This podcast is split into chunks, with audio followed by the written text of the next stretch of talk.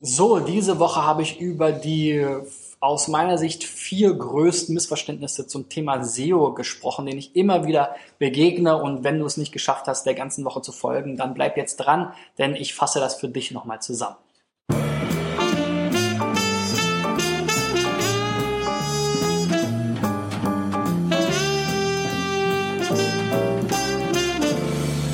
Ja, und am Montag habe ich damit begonnen äh, mit dem Thema Keywords, denn ich kriege immer wieder zu hören, ja, hier ist unser Text, auch immer der herkommt aus dem Pro Produktmanagement oder von der PR-Agentur. Und jetzt fügen Sie da doch noch die richtigen Keywords ein. Und das ist natürlich Schwachsinn. Das hat nicht wirklich was mit SEO zu tun. Ich muss mir vorher überlegen, wozu will ich ranken. Dann baue ich ein Briefing, wo die ganzen Keywords entsprechend genannt sind, aber auch noch viele andere Sachen. Und dann kann ich vielleicht im Nachhinein, wenn der Text erstellt wurde, meinetwegen durch die Redaktion, PR, Agentur, Produktmanagement oder was auch immer, kann ich dann nochmal überprüfen, ob eben die Keywords tatsächlich auch drin sind. Aber dass sozusagen allein ich einfach einen Text vorgelegt bekomme und den dann sozusagen auf Keywords oder den um Keywords ergänze, das wird, äh, das hat mit SEO nicht mehr so viel zu tun, finde ich. Dann aus der Technikabteilung höre ich immer wieder, ja, wunderbar, wir haben jetzt hier unser Stadt slash WordPress, unser Blog entsprechend in der URL-Struktur sinnvoll benannt oder eben irgendwelche nutzlosen oder naja, nutzlos sind sie ja nicht, aber überflüssigen Verzeichnisse, die wir eben für die Technik, für das CMS im Hintergrund brauchen, haben wir jetzt ersetzt, meinetwegen slash Artikel, ja, und haben da jetzt ein tolles Keyword stattdessen eingefügt. Das macht die URL vielleicht ein bisschen sprechender, das mag auch schön und gut sein, aber letzten Endes wird es mir jetzt nicht den SEO-Erfolg bringen, wenn jetzt da slash, statt slash WordPress slash Blog steht. Ja, das ist einfach sozusagen natürlich nur ein Teil der Suchmaschinenoptimierung und deswegen ist es auch gefährlich, wenn man seinem Webdesigner oder Webentwickler eben die Suchmaschinenoptimierung überlässt. Darüber habe ich in der letzten Woche ja schon gesprochen. Wenn wir dann nochmal zum Thema Blog kommen, da sind wir eben schon gewesen sozusagen, dann höre ich halt auch immer wieder, ja, wir bloggen jetzt und das bringt uns jetzt den SEO-Erfolg. Und das Problem ist, dass dann eben meistens über immer wieder das gleiche Keyword geblockt wird. Ja, manche sagen tatsächlich, wir haben doch jetzt unser Hauptkeyword in besonders vielen Blogbeiträgen verwendet. Warum ranken wir denn jetzt nicht dazu? Und dann sage ich halt ja, weil ihr irgendwie euer, weil ihr irgendwie in eurem Blog 100 Seiten habt, die das Keyword enthalten und keine, die jetzt wirklich dafür gemacht ist, ja, und ihr euch gar keine Gedanken gemacht habt, welche Seite soll denn jetzt tatsächlich zu dem Keyword auch erscheinen? Und da ist dann natürlich auch Google letzten Endes verwirrt und ähm, ihr habt natürlich auch viele Redundanzen. Also wenn ihr jedes Jahr über eure Weihnachtsaktion schreibt oder jedes Jahr über Mittag, äh, über Muttertag oder Herrentag oder Vatertag, wie auch immer das heißen mag, dann ja, dann fängt der Kollege an zu gehen. Vielleicht habt ihr das gehört, weil das natürlich äh, langweilig ist und ihr die Dokumente stattdessen eben aktualisieren müsst, damit ihr mal eine vernünftige URL habt, die optimiert ihr auf dieses Keyword und wer interessiert sich für die Weihnachtsaktion aus 2014? Niemand. Dieses Dokument braucht ihr nicht. Also, aber legt bitte auch nicht unbedingt Neues an, weil ihr habt darauf vielleicht schon Backlinks gesammelt, Leute haben das schon geliked, haben das geteilt, es gibt schon Rankings und so weiter, sondern benutzt dieses Dokument weiter und wenn wir nochmal zurückgehen zu dieser URL-Struktur, dann benennt es bitte auch nicht Weihnachten 2014, sondern einfach meinetwegen Weihnachten oder welche Keywords da noch interessant sind, Muttertag oder Muttertagsgeschenke oder was auch immer und dann eben entsprechend diese URL immer wieder äh, aktualisieren und das Datum in WordPress oder in eurem Blog-System eben auch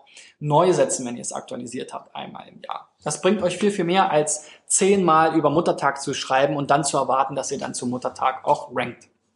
Und das letzte Thema ist das, was die meisten Missverständnisse hervorruft, das Thema Backlinks. Da gibt es jetzt sozusagen mehr oder weniger zwei Lager, die beide sozusagen auf irgendwie in eine Sackgasse laufen. Das eine Lager ist, ich mache weiter wie früher, die Wettbewerber kaufen auch Links. Ich brauche jetzt 20 Links pro Monat mit PageRank 6 oder 7 oder LRT oder Sistrix Index ist ja jetzt sozusagen die neue Währung da, ähm, äh, gerne in den Foren genannt. Aber das bringt mir halt am Ende nicht das, ähm, den Erfolg, bin ich der Meinung, nachhaltig und langfristig, weil das eben genau die alte Masche ist und letzten Endes genau dazu führt, das ist doch auch für Google relativ leicht nachvollziehbar. Ähm, und wenn ich jeden Monat einfach 20 neue Links habe, ist es ja total ähm, sozusagen stupide und wiederholbar ein erkennbares Muster. Außerdem, wo kriege ich diese Links her? Wenn ich jeden Monat als Agentur 20 Links liefern muss, dann bin ich gezwungen, die einzukaufen, weil ich kann einfach sonst nicht garantieren, wenn ich normales Link-Building mache oder sozusagen mir die Links verdienen will, Link Earning, ja, äh, im Content Marketing Prozess zum Beispiel, dann kann ich einfach nicht vor, im Vorfeld eine feste Zahl definieren. Ich weiß nicht, wie viele Leute tatsächlich dann bereit sind, es zu verlinken. Ich kann alles dafür tun, dass sie es machen und den Content gut machen, dranbleiben, ja, mit ihnen eine gute Beziehung aufbauen, ihnen einen Mehrwert bieten, weil ich sie vielleicht auf der Landingpage zitiere oder sie irgendwie eingebunden habe in die Content-Erstellung. Das kann man alles machen. Aber ich kann eben nie vorher ganz genau sagen, wie viel kommt dabei rum.